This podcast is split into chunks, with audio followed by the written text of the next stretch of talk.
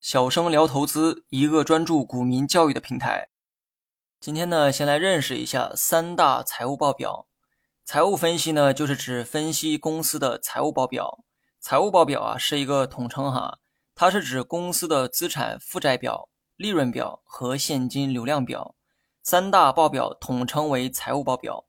公司每个季度呢，都会按照规定对外披露财务报表，也就是人们常说的披露一季报。二季报、三季报和四季报，这其中二季报也叫做中报，四季报也叫做年报。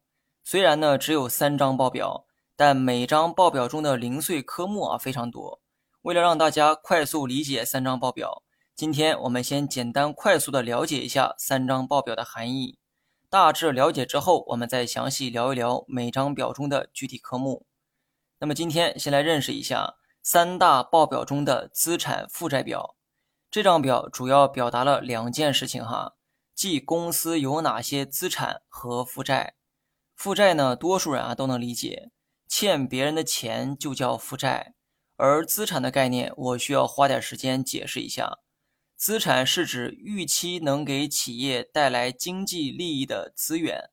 把这句话更通俗的翻译一下，就是资产就是指值钱的东西。或者你也可以不严谨的认为，资产是指卖掉之后还能换成钱的东西。举个例子哈，小明的钱包里有一千元现金，这个算不算资产？当然算，现金就是资产。小明有一套一百万市值的房子，算不算资产？也算哈，房子卖掉之后是可以换成钱的，而且房子是有可能会增值的。小明呢，还有一辆十万元的轿车，这个算不算资产？车也算是资产，虽然车买来之后就会贬值，但贬值后的车依然值钱。把车卖到二手市场，哪怕只卖了五万块钱，这五万也是小明的资产。那电视、冰箱这些东西算不算资产呢？答案是算资产，虽然说不太值钱，但就算当做废铁去卖，依然能换成钱。这部分钱自然也是资产。如果小明家里有两千台电视，那这也不是一笔小数目哈。把以上这些逻辑套用到一家公司当中，所谓的资产就是指公司拥有的所有值钱的东西，包括拥有的现金、土地、建筑、设备、车辆、原材料，乃至办公用的桌椅、电脑等等。那么接下来呢，就是负债哈。上文说过，欠别人的钱就是负债。当然了，这里指的钱不一定就是指货币哈，而是指货币等价物。比如说，A 公司欠了 B 公司一批货，这一批货按市价换算之后价值五百万，此时就等同于 A 公司欠了 B 公司五百万是一个道理。而 A 公司的负债将会多出五百万。最后呢，还有一个重点，也是很多新手会忽略的重点。资产和负债有着极为紧密的联系，负债包含于资产当中，或者说资产中已经包含了负债也可以哈。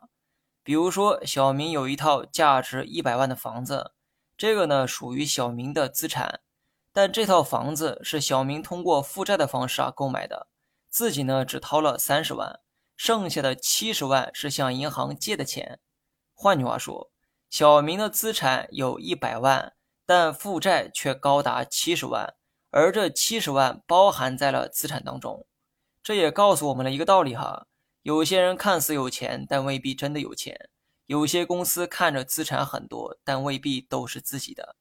当你看到一家公司的资产不断在变多的时候，不一定就代表公司越来越有钱了，也可能是公司的负债变多了。比如说，小明如果向银行借的是八十万。那么小明只需要自掏腰包二十万即可，瞬间省下了十万块，而小明的资产就会变成一百一十万，也就是房子还是一百万，但手里多出了十万的现金，共计一百一十万资产。你看，负债变多也可以使资产变多。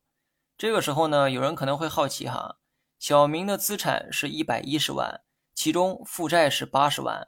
用一百一十万减去八十万，剩下的三十万是不是就等于小明的净资产呢？我只能说恭喜你，都会抢答了哈。以上是关于资产负债表的大致含义。下期我们继续讲解利润表和现金流量表。如果觉得内容不错，记得在评论区回复六六六，感谢大家。